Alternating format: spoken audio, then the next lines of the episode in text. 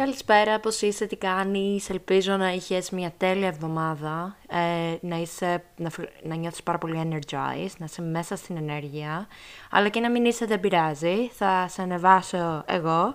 Ε, καλώς ήρθες λοιπόν στο επεισόδιό μας σήμερα. Σήμερα θα μιλήσουμε για το πώς να ζητάς πάντα αυτό που θες, είτε είναι σε κάποιο επαγγελματικό τομέα, είτε είναι στις σχέσεις με τους φίλους σου, με την οικογένειά σου, θες να επικοινωνήσεις κάτι στη σχέση σου, ε, φοβάσαι στο πώς ο άλλος θα το πάρει, μπορεί να είναι ακόμα και στο πανεπιστήμιο, μπορεί να είναι ακόμα και στο σχολείο, αν πηγαίνεις ακόμα στο σχολείο και είσαι τόσο τυχερός και μπορεί να είναι σε οποιοδήποτε λοιπόν τομέα της ζωής σου. Μα για να ζητάω όμως αυτό που θέλω σημαίνει ότι πρέπει να ξέρω και τι θέλω. Πολλές φορές μπορεί να σκέφτεσαι ότι δυσκολεύομαι ρε παιδί μου να ζητήσω αυτό που θέλω να επικοινωνήσω στον άλλον γιατί θα θεωρήσει ότι είμαι εγωιστής, ότι είμαι δύσκολος, ίσως το αίτημά μου να ακουστεί εριστικό αν είναι π.χ. στον επαγγελματικό τομέα και θέλω να ζητήσω. Για παράδειγμα, πες ότι δούλεψες συν 4 ώρες παραπάνω τη μέρα σήμερα και αύριο θες να ζητήσεις να τουλάχιστον έχεις ένα μεγαλύτερο διάλειμμα ή να ξεκινήσεις τη δουλειά ένα-δύο ώρα αργότερα ή να τελειώσεις λίγο νωρίτερα. Και φοβάσαι ότι θα ακουστείς ε, δύσκολος, αριστικός ή θα προσπαθήσεις να αποφεύγεις, αποφύγεις ε, κάποια αντιπαράθεση για παράδειγμα. Και από το φόβο σου λοιπόν για να μην θεωρηθείς όλα αυτά τα πράγματα, μπορεί να δυσκολεύεσαι να ζητήσεις εν τέλει αυτό που θες. Τώρα αυτό κάνει απλά ή εφαρμόζεται και σε άλλου τύπου σχέσει. Απλά παίρνω σαν παράδειγμα την επαγγελματική, γιατί πολλές φορές φοβόμαστε πιο πολύ στο επαγγελματικό, γιατί χτίζουμε όλη αυτή την περσόνα γύρω από εμά, ε, διαχωρίζουμε το πώς είμαστε στον προσωπικό μας τομέα, πώς είναι ο χαρακτήρας μας, φέρνουμε άλλη περσόνα στη δουλειά. Οπότε εκεί πέρα είναι ένα πολύ καλό παράδειγμα το επαγγελματικό στο πώς μπορούμε να δούμε ότι κολλιόμαστε λίγο ρε παιδί μου να ζητήσουμε αυτό που θέλουμε. Αλλά εννοείται αυτό επηρεάζει και άλλους τομείς. Μπορεί να έχει να κάνει και σε τομέα με φίλους. Ε, να θέλουμε να αποφύγουμε μια αντιπαράθεση και να μην λέμε, για παράδειγμα, ανοιχτά, να μην συζητάμε με το φίλο μας ή τη φίλη μας κάποιες συμπεριφορές που δεν μας αρέσουν που κάνουν. Δηλαδή, μπορεί να αργούν σε κάθε μας ραντεβού. Ε, να μας στείλουν ένα 20 λεπτό ή μπορεί ας πούμε να θέλεις να επικοινωνήσεις στη μαμά σου ότι μια χαρά θα είμαι, μην με παίρνεις 100 τηλέφωνα, το έχει και λίγο αυτό η Ελληνίδα μάνα, οπότε πώς ας πούμε μπορούμε να ζητήσουμε αυτό που θέλουμε σε οποιαδήποτε τομέα. Θα το συζητήσουμε λοιπόν όλο αυτό μαζί σήμερα. Αρχικά είναι πολύ σημαντικό να μπορέσουμε να κάνουμε identify, να βρούμε δηλαδή, να αναγνωρίσουμε αυτό που θέλουμε. Τι είναι αυτό που θέλουμε και πόσο συγκεκριμένο είναι αυτό που θέλουμε ε, πολλές φορές αν δεις τον εαυτό σου να ζητάς κάτι, μετά να κάνεις λίγο πίσω, μετά να αλλάζεις αυτό που θες, να επικοινωνείς διαφορετικά πράγματα εκεί πέρα και ο άλλος δεν θα σε πάρει στα σοβαρά, γιατί θα νιώθει ότι δεν ξέρεις τι θέλεις, ή και εσύ μετά δεν θα μπορέσεις να πάρεις στα σοβαρά τον εαυτό σου, να νιώθεις ότι κάνεις ε, ότι ξέρεις τον εαυτό σου αρκετά και να αναγνωρίζει αυτό που θέλει.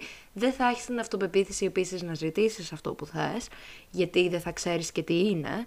Και εκεί θα φέρνει ένα σωρό άλλα μεταγενέστερα προβλήματα το να μην ξέρεις τι θες.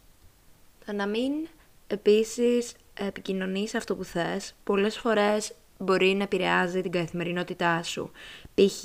μπορεί να χάνεις την ενέργειά σου στη δουλειά, να θέλεις να ζητήσεις κάποια προαγωγή και να βλέπεις τον εαυτό σου να μην τη ζητάει και μετά να βλέπεις τον συνάδελφό σου που μπορεί να είναι και less qualified, να έχει λιγότερα εφόδια από σένα, να ζητάει μια προαγωγή και να την παίρνει, ενώ εσύ να μην φτάνεις σε αυτό το σημείο, να θεωρείς τον άλλον ότι έχει κάποιο επαγγελματικό θράσος, ταυτόχρονα να ζηλεύεις και λίγο που εσύ δεν είχες την ικανότητα να το κάνεις, ή για παράδειγμα σε άλλους τομείς, μπορεί π.χ. στο ακαδημαϊκό πλαίσιο ή στο σχολείο να βλέπεις ότι κάποιο παιδί που είστε μαζί στην τάξη, κάποιος μαθητής σου, κάποιο άλλο άτομο στο πανεπιστήμιό σου, ζητάει πιο πολύ σημειώσεις από άλλα άτομα, μιλάει πιο πολύ στον καθηγητή, να πάρει πιο πολλές πληροφορίες, ζητάει ίσως την ώρα ε, του μαθήματος ή την ώρα της διάλεξης περισσότερο πληροφορίες ως προς κάτι, του επικοινωνεί το ότι κάτι μπορεί να μην το καταλαβαίνει. Και βλέπεις ότι και σκέφτεσαι ας πούμε μετά πω πω αυτό το σκεφτόμουν και εγώ, αλλά δεν το ρώτησα. Ή να βλέπεις να χάνεις πράγματα στην καθημερινότητά σου, επειδή δεν εκφράζεις κάτι το οποίο θέλεις ίσως πιο πολύ clarification, πιο πολύ να σου ε, αναλύσει κάποιος κάτι το οποίο δεν κατάλαβες, πιο πολύ επεξήγηση, αυτό να σε οδηγεί να κάνεις κάποια λάθη, ή να ξέρεις και τι θες, αλλά να φοβάσαι τόσο πολύ να το ζητήσεις, που αυτό μετά να έχει κόστος στο ε, πώς εσύ κάνεις enjoy, πώς απολαμβάνεις την εμπειρία σου είτε σε μια παρέα, είτε σε μια σχέση για παράδειγμα. Και εκεί πέρα μπορούμε να το δούμε πάρα πολύ αυτό. Μην ζητήσω στον άλλον ε, το, την ανάγκη μου να τον δω παραπάνω γιατί μπορεί να το πάρει στο ότι είμαι needy ή ότι να φανεί ότι εμένα με ενδιαφέρει πιο πολύ από ότι τον ενδιαφέρω εγώ και όλα αυτά τα πράγματα που σκεφτόμαστε και ταυτόχρονα οι ανάγκες μας δεν καλύπτονται με αυτόν τον τρόπο. Και για να πάμε να δούμε γιατί δυσκολεύεσαι να ζητήσεις αυτό που θες. Σαν κοινωνία έχουμε μάθει να είμαστε κοινωνικά ευγενικοί, να πρέπει να σκεφτόμαστε τον άλλον και πολλές φορές το να ζητάς αυτό που θες μπορεί να έρχεται κόντρα σε κάποια πράγματα που έχεις μεγαλώσει, ε, κάποιες αξίες που έχεις μεγαλώσει πάνω σε αυτές, να θεωρούνται κάποια πράγματα είτε επειδή θα έχει περάσει το περιβάλλον σου έτσι, σαν θράσος, ενώ στην πραγματικότητα κάνεις stand up for yourself, δηλαδή ακούς τις ανάγκες σου και τις επικοινωνείς. Μπορεί δηλαδή να έχεις μια πάρα πολύ άσχημη μέρα και να είσαι έξω με ένα group ανθρώπων, να καταλαβαίνουν ότι δεν είσαι και πολύ καλά, η ανάγκη σου να είναι να κρατήσεις κάποια πράγματα για τον εαυτό σου, να μην θέλεις να το επικοινωνήσεις και εκεί να νιώθεις την πίεση ε, ότι αχ, θα φανώ αγενής αν δεν το συζητήσω ή το mood μου θα επηρεάσει τους άλλους, η διάθεσή μου και τι άλλοι θα σκεφτούν για μένα, αν δεν είμαι και πολύ χιουμορίστα σήμερα, οπότε πιέζεσαι γιατί θεωρείς κοινωνικά ότι πρέπει να μοιράζεσαι το πώς νιώθεις, στο να τους πεις πώς είσαι, χωρίς να θες καν να το αναλύσεις ή να το συζητήσεις. Ή μπορεί να έχει τύχει να κανονίσετε κάτι με τους φίλους σου και εκείνη τη συγκεκριμένη μέρα να είσαι πολύ down, να μην έχεις καμία όρεξη να βγεις, να δεις κανέναν και να νιώθεις την πίεση να πεις κάποια δικαιολογία αντί να εκφράσεις ότι ε, ξέρεις κάτι, απλά θέλω να κάτσω μόνος μου, δεν θέλω να το συζητήσω. Να νιώθεις ότι αυτό θα έρθει κόντρα ε, με το πόσο ευγενικός είσαι, αν δεν κάνεις disclose, αν δεν τους πεις δηλαδή για ποιο λόγο ε, δεν μπορείς να έρθεις, ή αν τους πεις το λόγο, ότι αυτός ο λόγος θα έρθει αντιμέτωπος με κάποια πίεση, για παράδειγμα, ή με κάποιο confrontation, δηλαδή με κάποια αντιπαράθεση.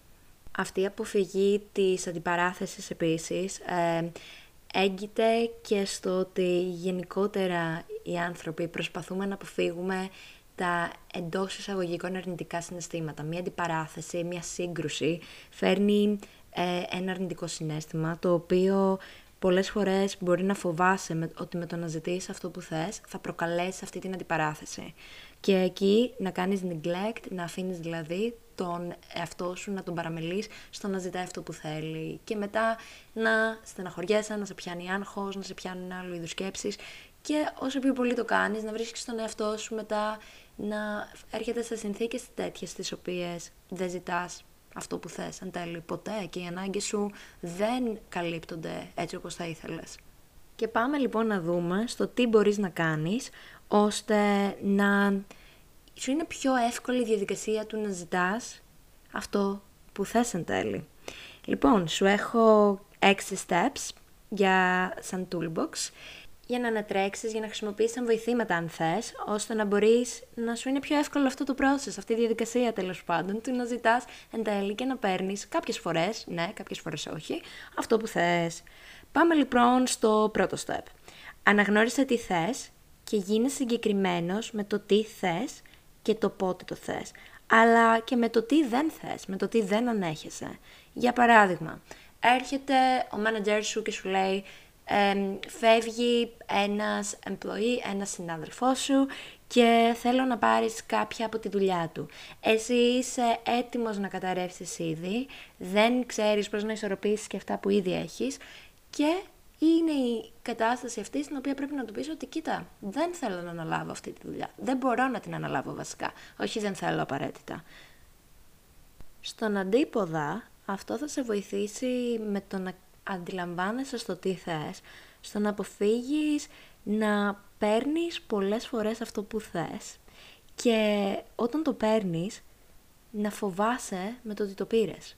Το οποίο ακούγεται τελείως ε, contradictory, τελείως αντιπαράθεση το ένα με το άλλο, αλλά πολλές φορές όταν νομίζεις ότι θέλεις κάτι ε, διαφορετικό, μετά μπορεί να σε πιάνει άγχος του τι θα γίνει όταν τελικά το πάρεις αυτό. Και π.χ. Μπορεί να είναι πολύ καλό, θα χρησιμοποιήσω πάλι το παράδειγμα της δουλειάς, για τη δουλειά σου να πάρεις κάποια προαγωγή. Να ξέρεις ότι είναι πολύ καλό να πάρεις αυτή την προαγωγή, αλλά η δουλειά που θα σου φέρει, on top με το τι ήδη έχεις στα δουλειά, να σε κάνει να τρέμεις την ιδέα του ότι θα την πάρεις. Ή μπορεί να θέλεις να έχεις περισσότερο προσωπικό χρόνο για τον εαυτό σου και να μην περάσεις, ας πούμε, ε, την Παρασκευή το βράδυ ή το Σάββατο με το αγόρι σου ή την κοπέλα σου. Και μετά να σε φοβίζεις, πούμε, πώς να το εκφράσεις, να το εκφράζεις εν τέλει και να μην θεωρείς ότι θα το πάρεις και όταν τελικά το παίρνεις, να μην το θες. Τελικά να θέλεις να περάσεις χρόνο μαζί τους αλλά επειδή θεωρούσες ότι δεν θα το πάρεις αρχικά, αυτό σε έκανε να το ζητήσεις, ήσουν ήδη σίγουρος ότι δεν θα το πάρεις, ήσουν ήδη σίγουρος ότι η ανάγκη σου δεν θα ακουστεί και μετά όταν τελικά το πήρες, να μην το θες. Οπότε το να αναγνωρίζεις τι θες και το να είσαι συγκεκριμένος θα σε βοηθήσει πάρα πολύ ε, παρακάτω στο να νιώθεις πιο χαρούμενος με τις αποφάσεις σου και με αυτό που θες αν τελικά το πάρεις ή όχι. Step 2 οι άλλοι δεν είναι στο μυαλό σου. Ξέρω ότι μπορεί να νιώθεις ότι γίνεσαι πάρα πολύ ευάλωτος στο να ζητάς αυτό που θες, ότι σε φέρνει σε μια τέτοια κατάσταση, αλλά το να θεωρείς ότι ο άλλος θα πρέπει να καταλάβει, για παράδειγμα, ότι εσύ ήθελες να σου μαγειρεύσει το αγόρι σου, κοπέλα σου, επειδή δεν ένιωθες καλά; Ή ήθελες η φίλη σου να σε πάρει ένα τηλέφωνο, να δει πώς είσαι, γιατί δεν ήσουν πολύ καλά αυτό το Σαββατοκύριακο και το γνώριζε. Οπότε εκεί πέρα μετά ε, λίγο το τι expectation είχες, τι προσδοκία, δεν ακούστηκε και μετά έχεις συνέβρα με τη φίλη σου.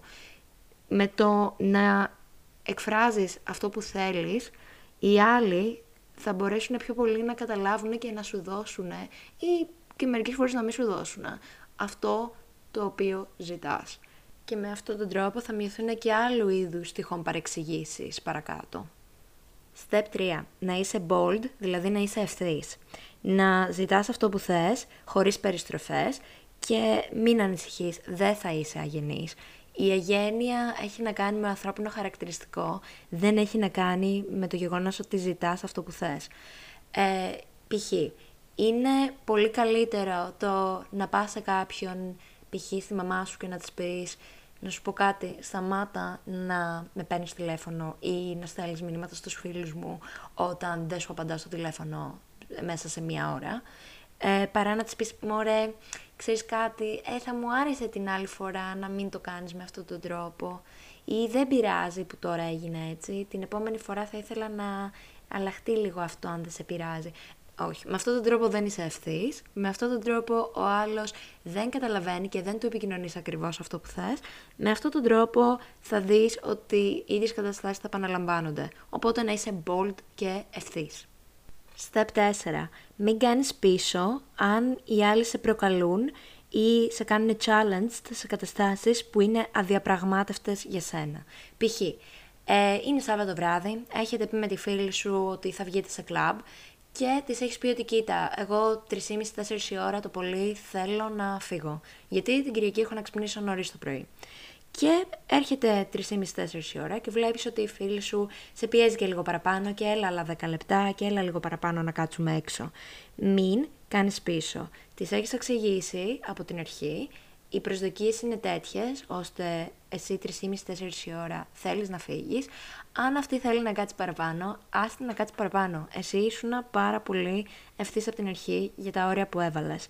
Και αυτό θα σε βοηθήσει πάρα πολύ, όσο πιο πολύ το κάνεις σε εξάσκηση, στο να μην, να μην σε προκαλούν τόσο στο όταν έχεις πάρει μια απόφαση σχετικά με τα όρια σου. Να παρεκκλίνεις και τελικά να κάνεις αυτό που εξυπηρετεί τον άλλον. Step 5. Να είσαι ok με το ότι μπορεί και να μην πάρεις πάντα αυτό που θες. Και αυτό είναι ok. Το point είναι να μπορείς να υπερασπιστείς τον εαυτό σου και τις ανάγκες σου. Το όσο δικαίωμα έχεις εσύ να ζητήσεις κάτι, άλλο τόσο δικαίωμα έχει και ο άλλος στο να σου το αρνηθεί. Το point όμως εδώ είναι στο ότι ο άλλος ξέρει πλέον στο τι εσύ θέλεις. Επίσης στον αντίποδα και εσύ να λες όχι στα πράγματα στο οποίο δεν είσαι διατεθειμένος να ανεχτείς και με αυτόν τον τρόπο θα ενδυναμώνεις και πιο πολύ την ικανότητά σου να λες όχι, όσο πιο καλά γνωρίζεις τον εαυτό σου και τα πράγματα που είναι αδιαπραγμάτευτα για σένα. Π.χ. μπορεί να είναι το ότι μπορεί η κολλητή σου να σε ζητάει να την πάρεις στο τηλέφωνο και εσύ να σε κομμάτια. Πες, όχι, ξέρεις κάτι, είμαι κουρασμένη. Θα σε πάρω αύριο ή θα σε πάρω πιο μετά. Τελικά λάθος, ήταν πέντε τα steps. Sorry, σου έβαλα και ένα έξτρα, σου μπέρδεψα. Ε, όπως και να έχει πάντως, ε, να έχεις πάντα στο μυαλό σου ότι όσο πιο σίγουρος είσαι για τον εαυτό σου και όσο πιο αυθεντικός είσαι και να γνωρίζεις αυτά που θες και αυτά που δεν θες, τόσο λιγότερη ενέργεια θα σπαταλήσεις για να ακουστείς και να ταιριάξεις τα κουτάκια των άλλων και στα θέλω των άλλων στο πώς θα εξυπηρετηθούν. Να το έχεις πάντα στο μυαλό σου αυτό. Οπότε για μια ανακεφαλαίωση των 5 steps, να αναγνωρίζεις step 1 πάντα το τι θες, να είσαι συγκεκριμένος δηλαδή και επίσης να αναγνωρίζεις το τι δεν ανέχεσαι. Step 2, οι άλλοι δεν διαβάζουν το μυαλό σου, να επικοινωνείς αυτό που χρειάζεσαι και θες από αυτούς. Step 3, να είσαι direct και bold, να είσαι δηλαδή πάρα πολύ ευθύς στο τι χρειάζεσαι, φυσικά πάντα σε πλαίσια ευγενίας. Step 4, να μην κάνεις πίσω όταν οι άλλοι σε προκαλούν, έχεις θέσει τα ωριά σου, ποια είναι διαπραγμάτευτα για σένα. Οι άλλοι κλείνουν εκεί και θα έπρεπε να τα σεβαστούν όπως και να έχει. Και step 5, να είσαι ok με το ότι μπορεί να μην πάρεις και αυτό που θες. Εν τέλει δεν το ζητάς μόνο και μόνο για να το πάρεις, το ζητάς και για να το κάνεις ε, στον άλλον clear, πολύ ξεκάθαρο στο ότι εσύ χρειάζεσαι κάτι διαφορετικό από αυτό που μπορούν να δώσουν εκείνη τη στιγμή. Αυτά λοιπόν για σήμερα σε αυτό το επεισόδιο.